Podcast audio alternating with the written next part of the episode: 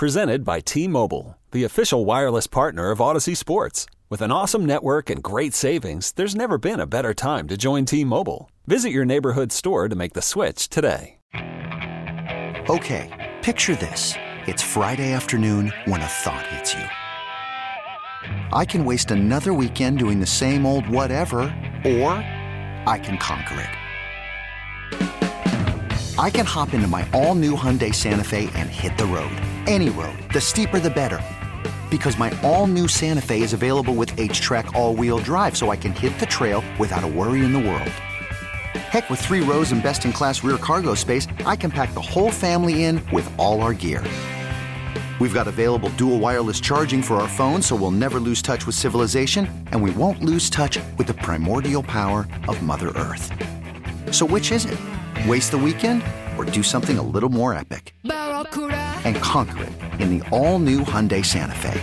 Visit HyundaiUSA.com or call 562 for more details. Hyundai, there's joy in every journey. We listened and did all that and more. It's why we're proud to be Just Capital's number one top company to work for. Bank of America. What would you like the power to do? Just Capital used annual rankings that track performance across the five worker-related issues evaluated. Bank of America and a member FDIC equal credit opportunity lender. With your choice of select sandwich, nugs, fries, and a drink, Wendy's $5 biggie bag is your go-to. Your nugget wingman. Your hot and crispy fry co-pilot. Just like us. We're like the bag boys. What? Bag boys, bag boys. What you gonna do? What you gonna do when we bring your food? For a deal you can count on, bet on Biggie and choose wisely. Choose Wendy's. Bag boys, bag boys. U.S. price and participation may vary. Includes choice of JBC or crispy chicken sandwich with four-piece nugs, junior fry, and small soft drink. Third-party delivery pricing may be higher. It's 2 p.m. in Memphis. Giannotto and Jeffrey time. Get off the fence. Live on Memphis's sports station. 92.9 FM ESPN. Gentlemen,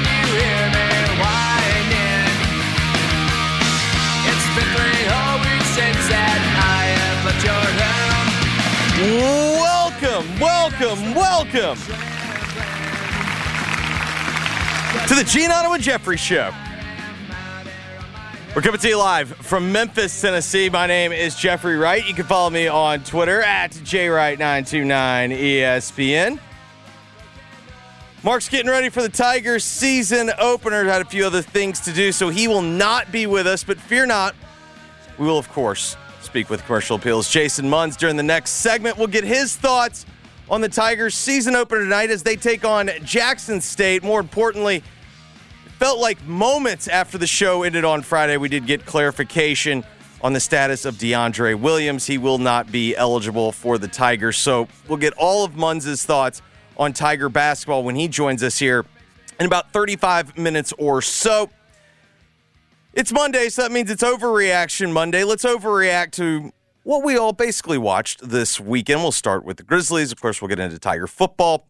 A couple of notes on a few other football topics. We'll also discuss a little bit of Tiger basketball before we get into, or should say, before we take a break and welcome Munz to the program.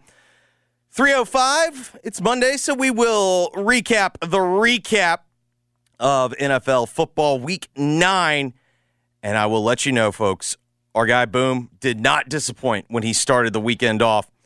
He started the weekend off of NFL football just like we all did, waking up yesterday and watching the Kansas City Chiefs and the Miami Dolphins. So we'll get into the week that was in the NFL.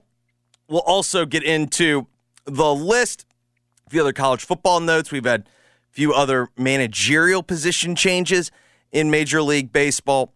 We'll get into that and then we will tell your story and get out of here. But it's overreaction Monday, and we had two Grizzlies games over the weekend. I figured let's start there.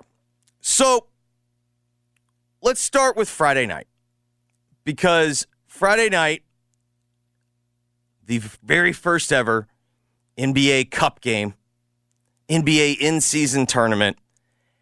And truthfully, it was one of those games where you didn't really know how you were supposed to feel because, particularly early, you felt like you were watching the same game that you've largely been watching for much of the season, in which the Grizzlies fall behind. And particularly, I think it was most disheartening because the Grizzlies fell behind and they fell behind early. What we typically been seeing with the Grizzlies is the starters play decently well.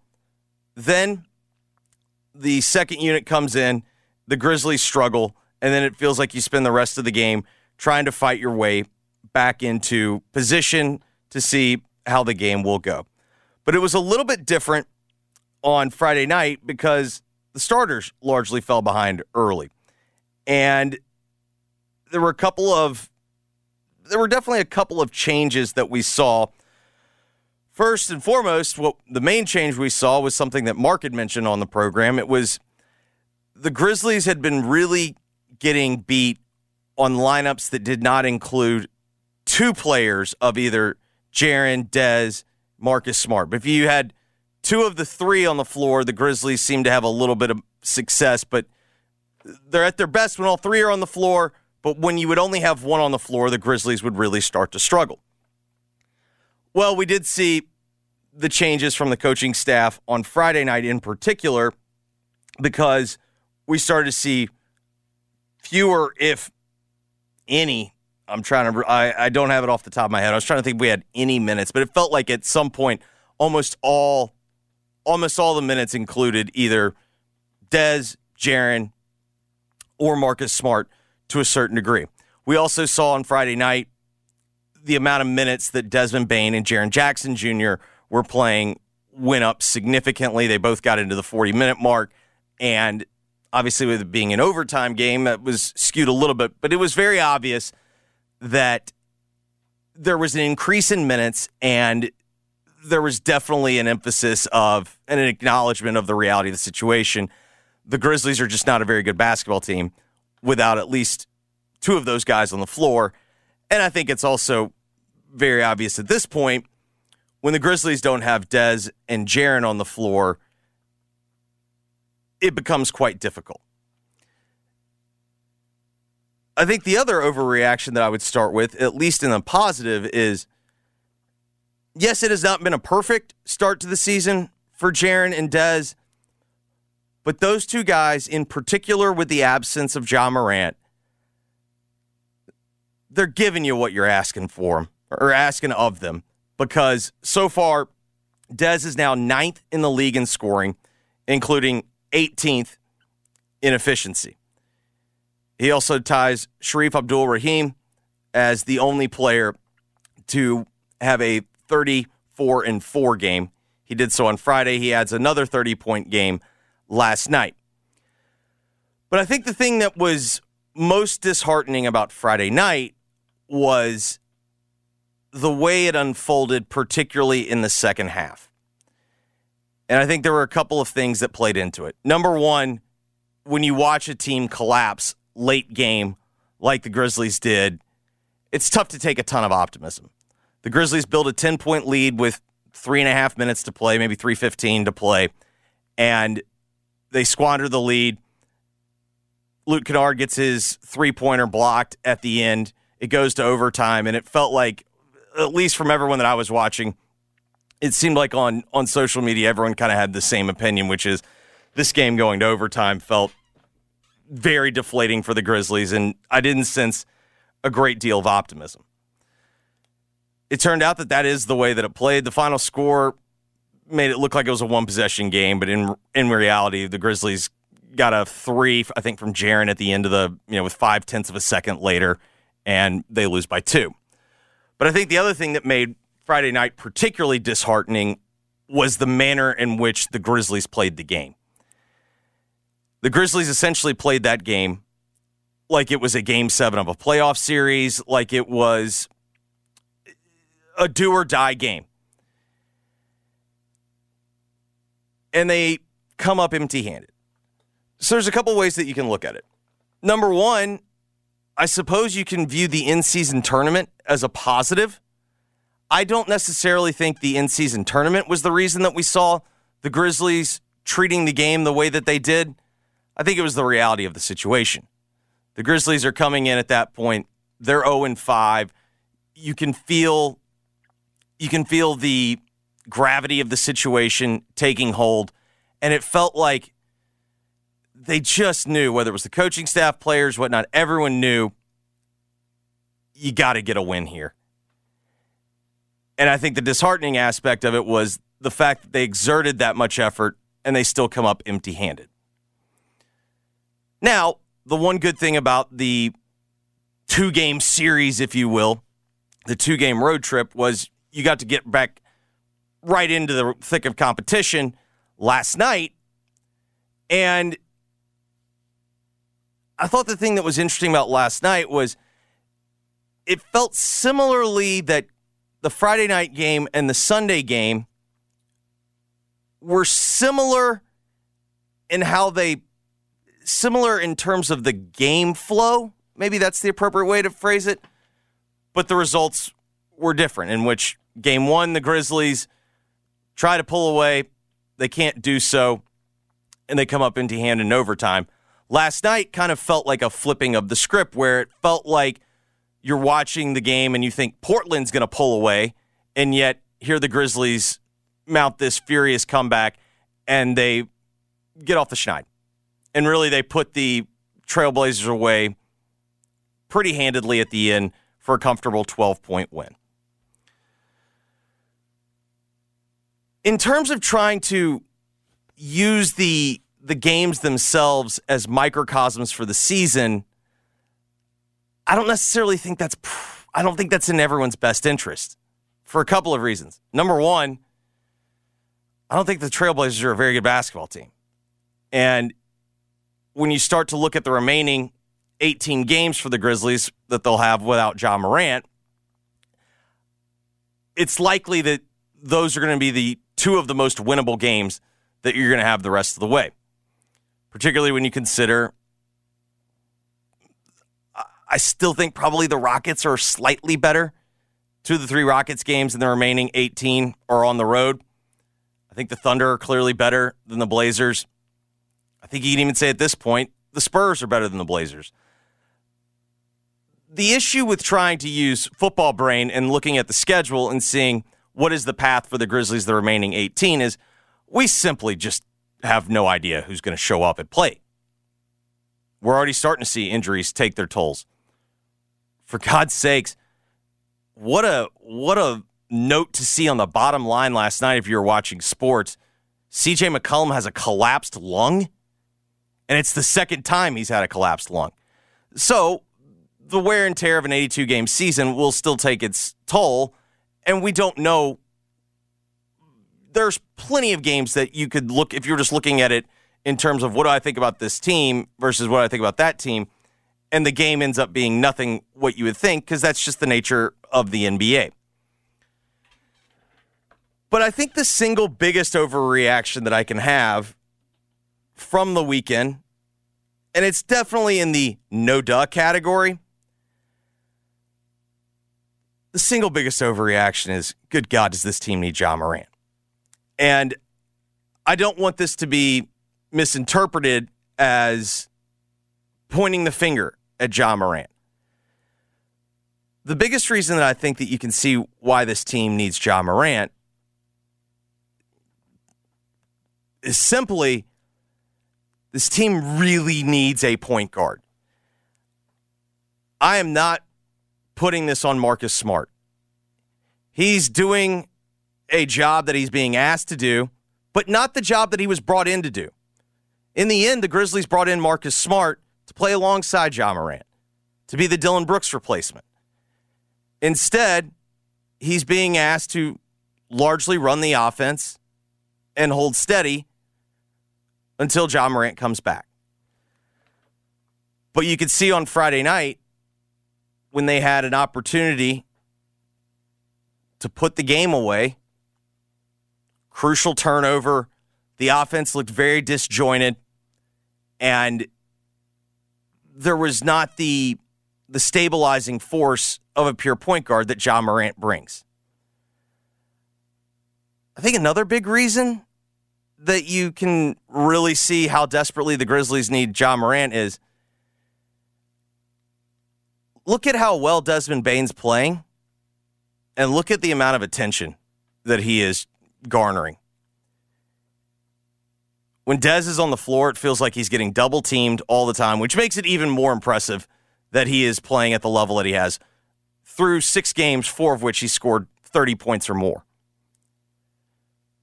Secondly, I've got I've got no no nitpicking with Jaren Jackson Jr. But imagine how much easier the game would be for both Jaren and Dez if Ja were on the floor. I think also the other thing that you could realize on Friday night is with Ziaire Williams, if you're going to unlock what he provides, you need someone like Ja that can really help him get up and down, make the high flying plays, and that's what he provides. Marcus hasn't played with with with Ziaire to the level that Ja has. That's also not really Marcus's game. I think the other overreaction, and this is definitely an overreaction, but I'll, I'll explain why maybe it's something to monitor. I think the Bismack Biyombo edition is going to be pretty solid. Do I think that he's going to replace the production of Steven Adams? No, we, we do need to remember there's a reason why he was available. He wasn't signed to a team. But just think about what the Grizzlies have needed, particularly in the first six games in which they were they were losing. The Grizzlies have just needed someone inside that can control the glass. They need someone with a big body that's going to help guys get downhill, allow the Grizzlies to get into the paint and score more easily. And I think it's entirely uh, with the sample size being admittedly small, I think it's entirely realistic to think that Bismack Biyombo can provide that. Is he going to be your starting center for 70 games? I do not know the answer to that.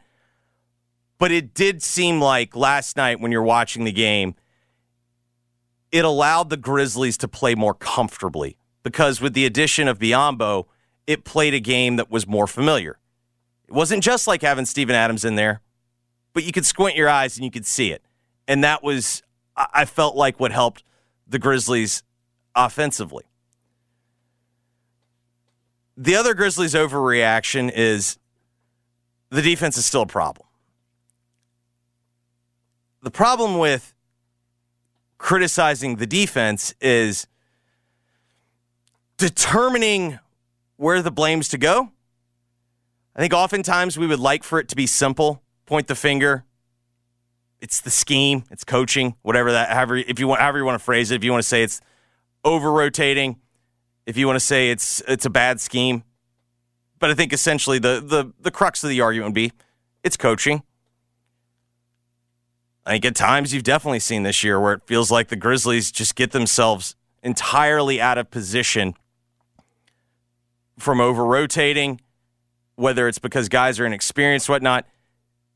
In the end, whether or not it's players making mistakes, it's the, the scheme is poor. The reality is, it was asking guys to do things that they had not been able to execute. So, in the end, the defense is still a problem. I still think the bigger issue right now is I'm not sure how much of that is solvable. I think it's largely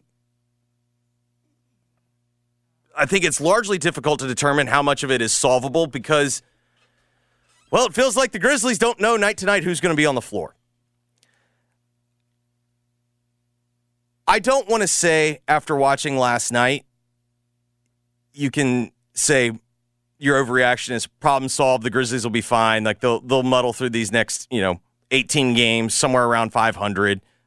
They'll they'll return with Ja. The the Ja return will be somewhere around nine or 10 wins.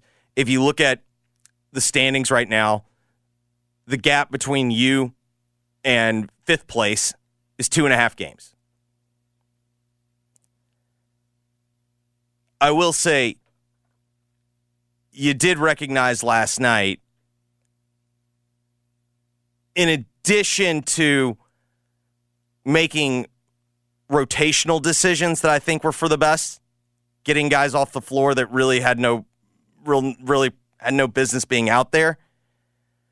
You started to see guys that were falling into roles that are more comfortable. Santi in limited minutes provides something for you that you've not had in the second unit. And obviously, another huge aspect of last night is Luke Kennard shot the ball incredibly well. I don't think it's I don't think it's insane to think that you can get that kind of production out of Luke Kennard most nights. It wasn't as if this was a night where he went off, you know, made 10 threes, 11 threes. He gave you 15 points on 4 of 6 sh- 4 of 6 shooting from deep. But most importantly, it was somebody that you had to focus on and it allowed more space and more freedom for the Grizzlies to play. And I do think offensively the last two nights that looked more like what we expected from the Grizzlies. Again, I'm not going to sit here and say the overreaction is the Grizzlies are now fine, but I think the biggest overreaction that you can have, one that I think is somewhat reasonable and defensible, the biggest overreaction is the Grizzlies are getting more comfortable. And they're getting more comfortable primarily because you're not asking David Roddy to play the four for extended minutes. You're not asking Marcus Smart to go and win a basketball game with the ball in his hands starting the offense more so than not. When you have multiple guys on the floor, the spacing is there, it allows for the freedom, and I think the final biggest overreaction that I have from the weekend is if the Grizzlies indeed are going to tread water, however you define that, if you define that as they've got to get to double digit wins before Ja Morant comes back, if you say in their next 18 they've got to go 9 and 9, I think the thing that is incredibly obvious is if the Grizzlies are going to meet that standard, however you want to define it, Ja and Dez, I beg your pardon, Jaren and Dez have to continue their form. Because when you start to look at it, and again, sample size is very small, both have been playing pretty damn well. You can make cases that they've been top 25 players so far. But, and a key but, they played at a pretty high level for much of the season so far, and the Grizzlies are one and six. I think the biggest aspect that you could sense last night watching the game when Luke finally hit that three and you saw the TV cameras cut to the bench, you could almost, A, you could feel the excitement and the enthusiasm, which is good to see. I'm, I'm not sitting here saying, like, I want these guys to feel as crappy as they have. But you could also feel the exhaling. It was almost a sense of relief. And it does make you wonder how much of the winless start was weighing on them. Because part of the issue with the winless start is a lot of the games weren't super competitive late. Nuggets game was competitive late. I'd say the Wizards game was quasi competitive late, but it still felt like for much of the game they were they were trying to fight their way back which was understandable. It was the second night of a back to back. The Utah game was not competitive. Friday night, they found themselves in an unfamiliar spot, which was trying to put a game away. They weren't able to do so. I think the thing that'll be interesting is now finally getting the win and not having to think about every single night of when are we going to get a win? When are we going to get a win? I'm curious to know if that frees up the Grizzlies. Are they going to start to play better?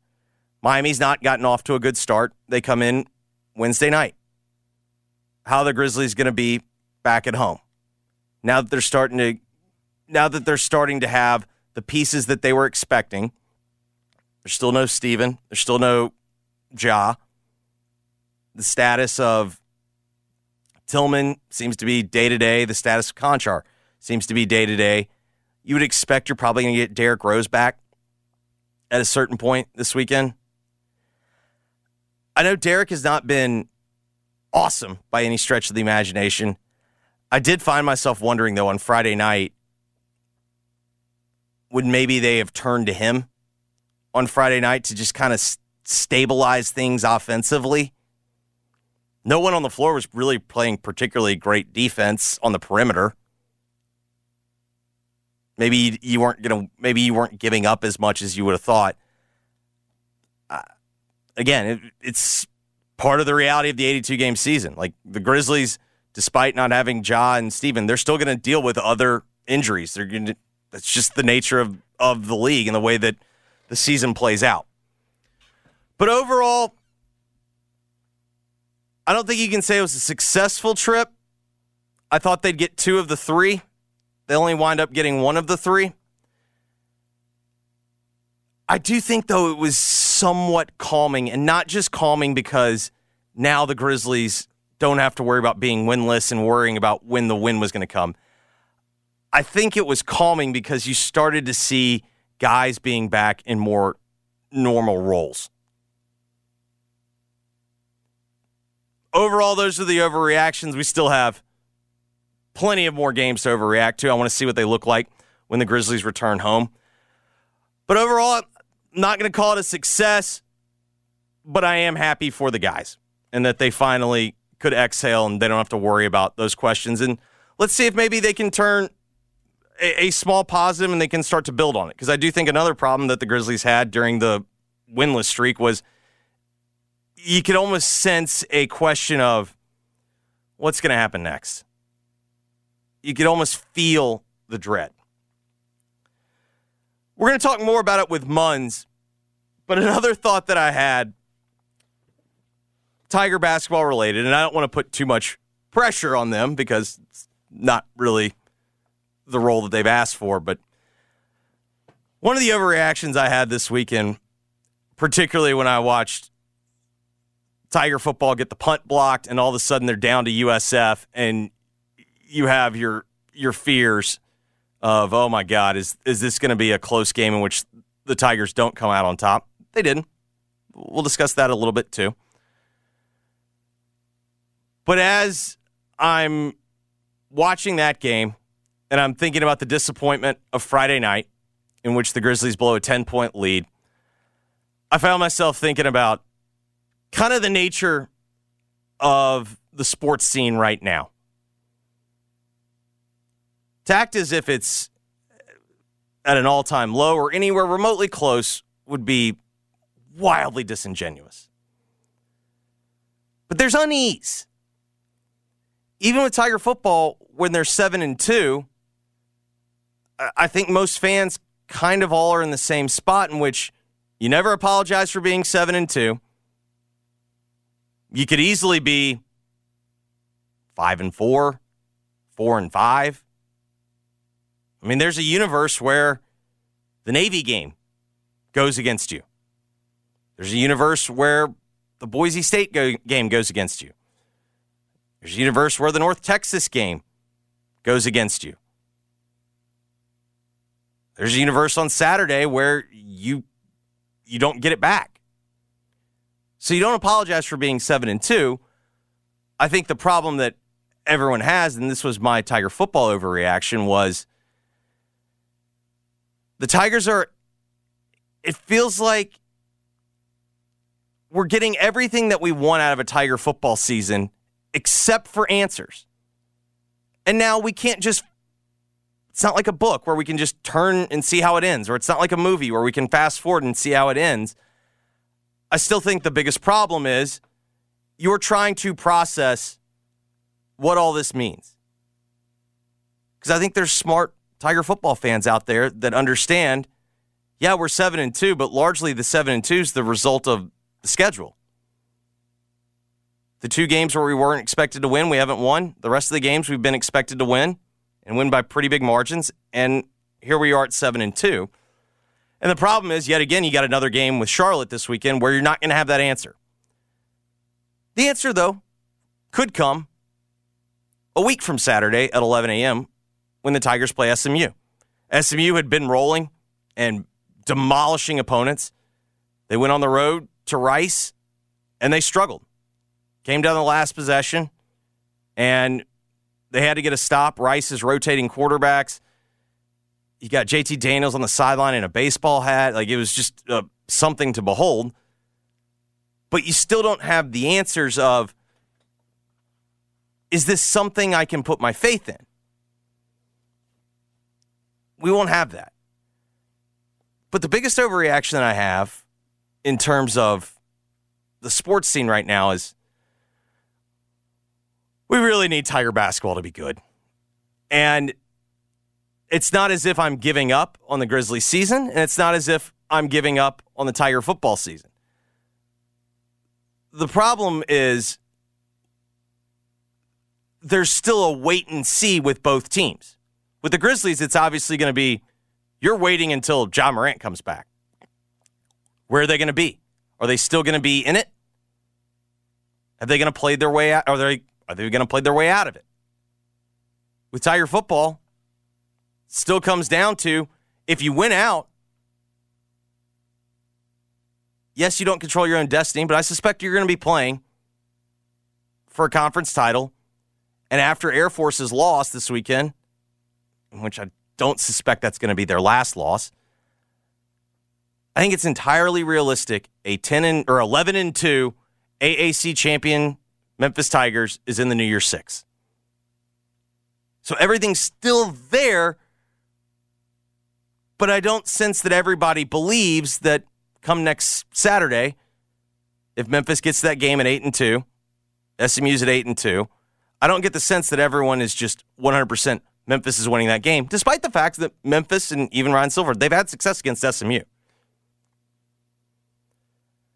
But it does feel like we need something we can really put our faith in. A team that every time they line up to play, you feel pretty good. I think right now, that team is Tiger basketball. Yet here we are. We still don't know. Look good in one exhibition, dominated another exhibition despite it being a little clunky. Are we going to learn anything really tonight? Probably not. But they got a good test against Missouri coming up this week. What kind of start are they going to get off to? And if they get off to a good start, yeah, you're not in the polls right now. But Tiger basketball is really a, a couple of good weeks from being very much a part of the college basketball story. Let's talk more about that with Munz. We'll do that next right here on Giannotto and Jeffrey, 92.9 FM. Yeah. Okay, picture this. It's Friday afternoon when a thought hits you. I can spend another weekend doing the same old whatever, or I can hop into my all-new Hyundai Santa Fe and hit the road. With available HTRAC all-wheel drive and three-row seating, my whole family can head deep into the wild. Conquer the weekend in the all-new Hyundai Santa Fe. Visit HyundaiUSA.com or call 562 for more details. Hyundai, there's joy in every journey. TuneIn is the audio platform with something for everyone. News. In order to secure convictions in a court of law, it is essential that we conclusively. Sports. Got clock at four. Doncic. The step back three. You bet. Music. You set my world on fire. Yes, and even podcasts. Whatever you love, hear it right here on TuneIn. Go to tunein.com or download the TuneIn app to start listening.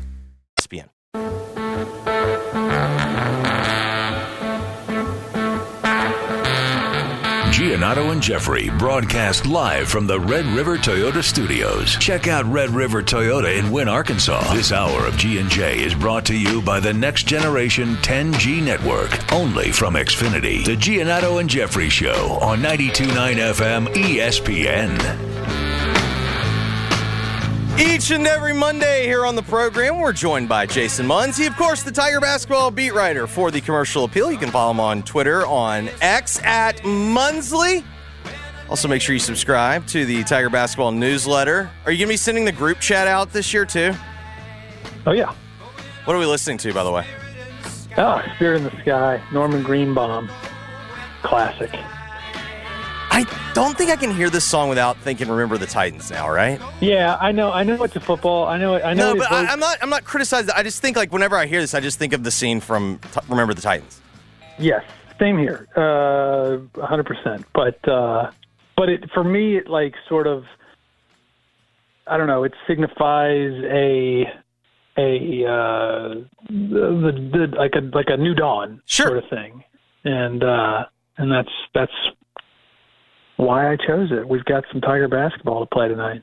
All right, we'll get to the the new dawn in just a moment, but I'm not kidding you. I think your story on Friday, I, I we got off the air at whatever three fifty seven. I feel Mm-hmm. like the retweet started at four oh two. The news that DeAndre Williams did not win his appeals process. I guess take us back, like now with the gift of hindsight, now knowing the end. When you think about the situation, it's entirely. How do you define it? Um, I mean, I think I think that DeAndre um, did probably what a lot of people would have done um, in his shoes. Um, I don't, I don't, you know, I don't get the sense that he was necessarily getting the most attractive. Um, you know, I don't, I don't think his options were necessarily more attractive than another season at Memphis. And so, you know, like some people started kicking that around and you realize, oh, he's not out of eligibility. And, and I thought, I thought Memphis, uh, you know, why wouldn't you? Uh, Sure. Especially, I mean, the other thing is all that started, all that DeAndre Williams um, stuff started when they didn't have Jahvon Quinerly and they didn't have David Jones and they didn't have Jaykwon Walton and they didn't necessarily yet have Jordan Brown on campus. Like there was still a lot of up, stuff up in the air, and um, and so for that reason, I, I feel like you know it was a no-brainer on Memphis's side. So, I mean, you get to this point and the team looks really good. Uh, like it didn't. I don't think it held them back from putting together a really, really nice roster. So, I mean, honestly, it's almost you know they gave it their best shot and uh, came up short. So, but but I don't I don't think it like you know I, I don't think we can sit here and say that they shouldn't have done it or, or it cost them anything. Like I, I feel like it was it was uh, the smart thing to do and um because because if it works I mean, look out. You know what I mean? Like, no, you you can't dream big enough if you get him back with the rest of this roster. But uh, if you don't, you move on. Yeah, I, I I think I'm with you. Like it it felt like a free swing, and you're right. When it first started happening, you're you're thinking, okay, th- this is a little bit more of a, a need. The way that the rest of the recruiting class panned out, no, it would have been a, a, cherry on top.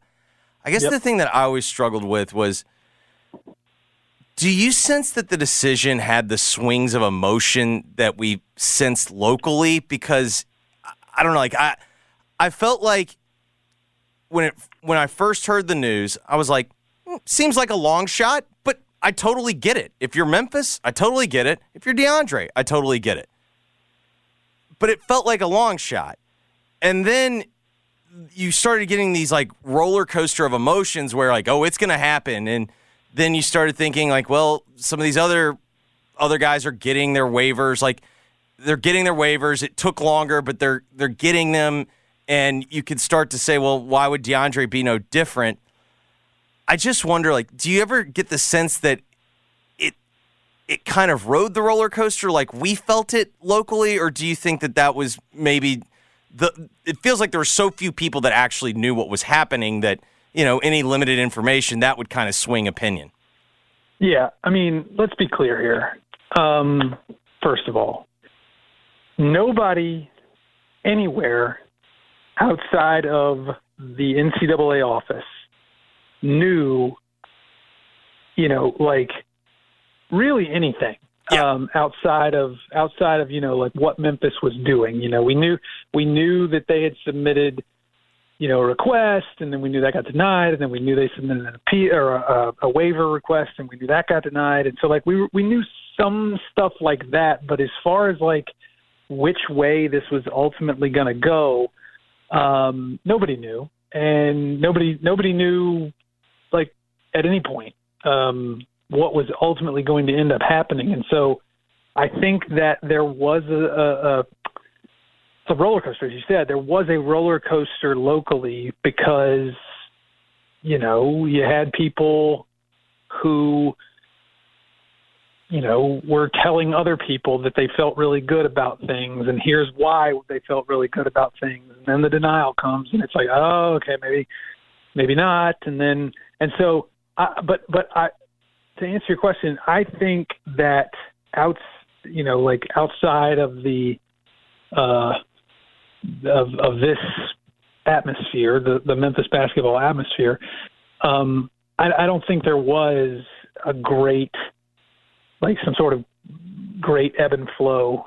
Um, I, I think that it was a long shot from the beginning, and at least that's that. At least that those were the indications that I was getting back in May and early June when this process began. When DeAndre came out and said, "Hey, this is what I want to do," like it was it was indicated to me very early on that uh you know from from people who have who like know about this sort of stuff sure. like they they they they they you know are very well versed in these realms um and and not just one or two people I, I mean I was talking to people who who who work in this arena across the country who were who was who were telling me um that this was highly unlikely to to work.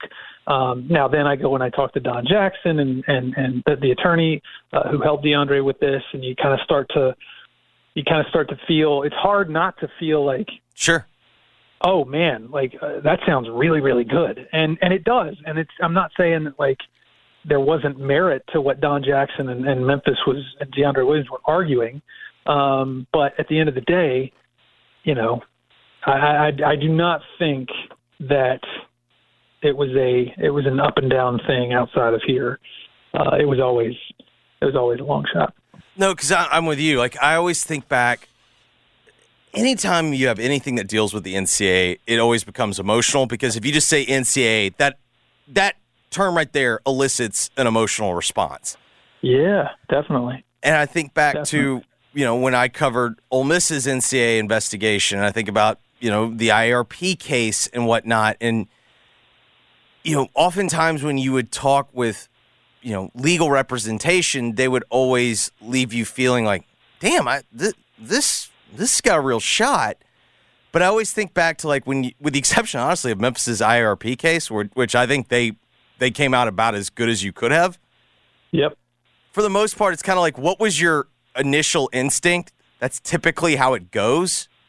Yeah. And, and I ask all that with DeAndre because, like, I don't, I don't think that it was dumb of him to try this, but at the same time, like I don't also feel that there was some miscarriage of justice. Am I misguided in that? No, and and that's exactly what I was getting ready to say. Is I, I don't I think I think you can have two things uh, be true here. Um, that ultimately what the NCAA has done here is not uh, some outrageous, uh, egregious uh, thing that that that's that's um, unjust toward anybody, whether it's DeAndre or the University of Memphis. I don't I don't think you know. I mean, I think I think the way they ruled, um, you know, it's like oh okay, you know that makes sense. Uh, but at the same time, I also don't think that what they were, what Memphis and what Memphis slash Don Jackson slash DeAndre are, are arguing here. I don't think that there's uh, not some stuff in there that is valid. I, I, I think that there are some valid arguments in, in what in the arguments that they presented in the case that they put together. Um, so yeah, I, I think both can be true. I think you can have uh, you know DeAndre and, and Don Jackson and the University of Memphis were were right and they made valid points, valid arguments, but at the same time, uh, this is not a situation, you know, at least knowing what we know, which granted isn't isn't everything. Um, far not- far from complete. sort of- yeah, right. Yeah. Um, yeah, but yeah, like I said, knowing what we know, I don't think it's some some uh, you know like messed up situation on the NCAA's part. And then to close the book on this, you know, in your mind, how will you remember DeAndre Williams?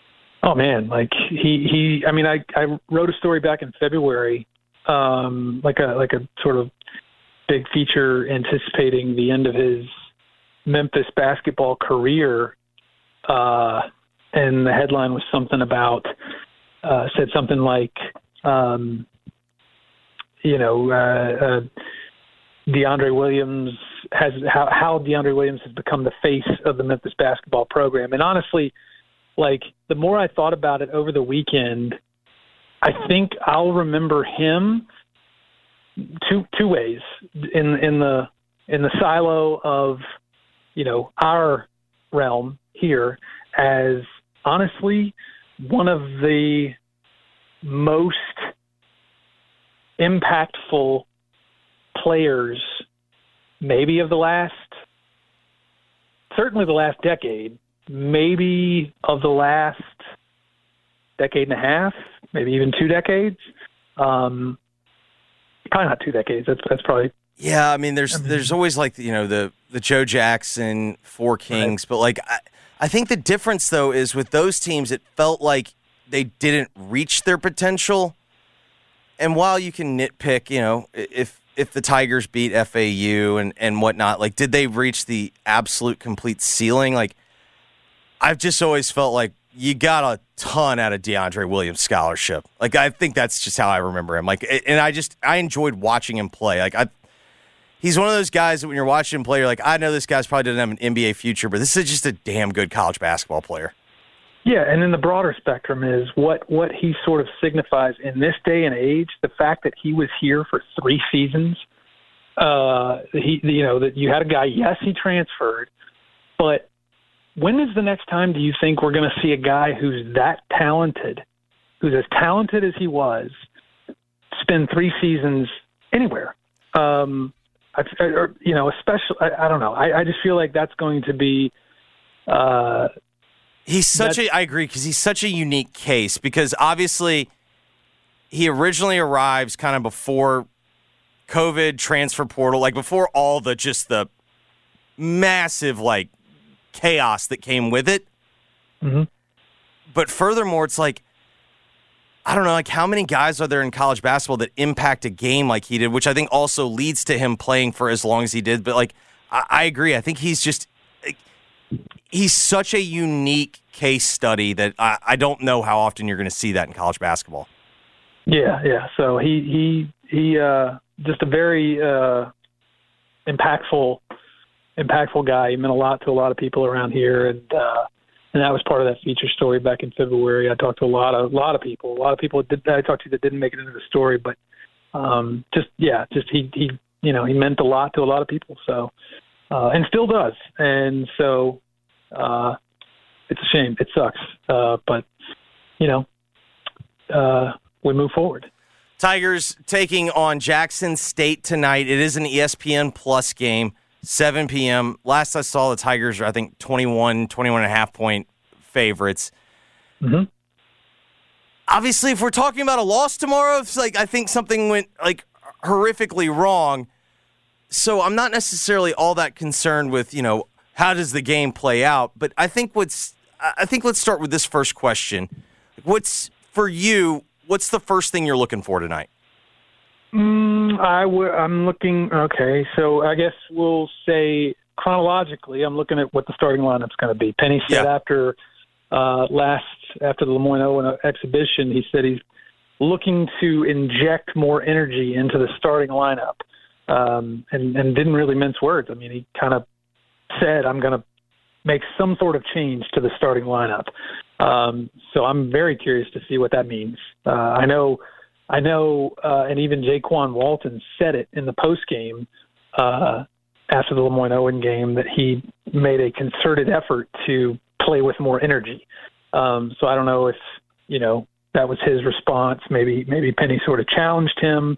Um, you know, we'll see. We'll see tonight uh, what that what that looks like as far as the starting lineup. But the other thing I would say, one of the other things is I'd like to see um, Jahvon Quinerly get through the game healthy, Yeah. and then and then also you know what he does is is it it just felt like and Penny said it after the game that he had missed about a month of practice time before getting on the floor uh, against LeMoyne-Owen. So, you know, has he shaken the rust off? Uh, he looked a little rusty um, against LeMoyne-Owen, and he committed four turnovers. I think he had a couple of uh, three pointers he made, and you know, passed out some assists and everything. So I- I'd like to see if you know what he looks like um, his second time out.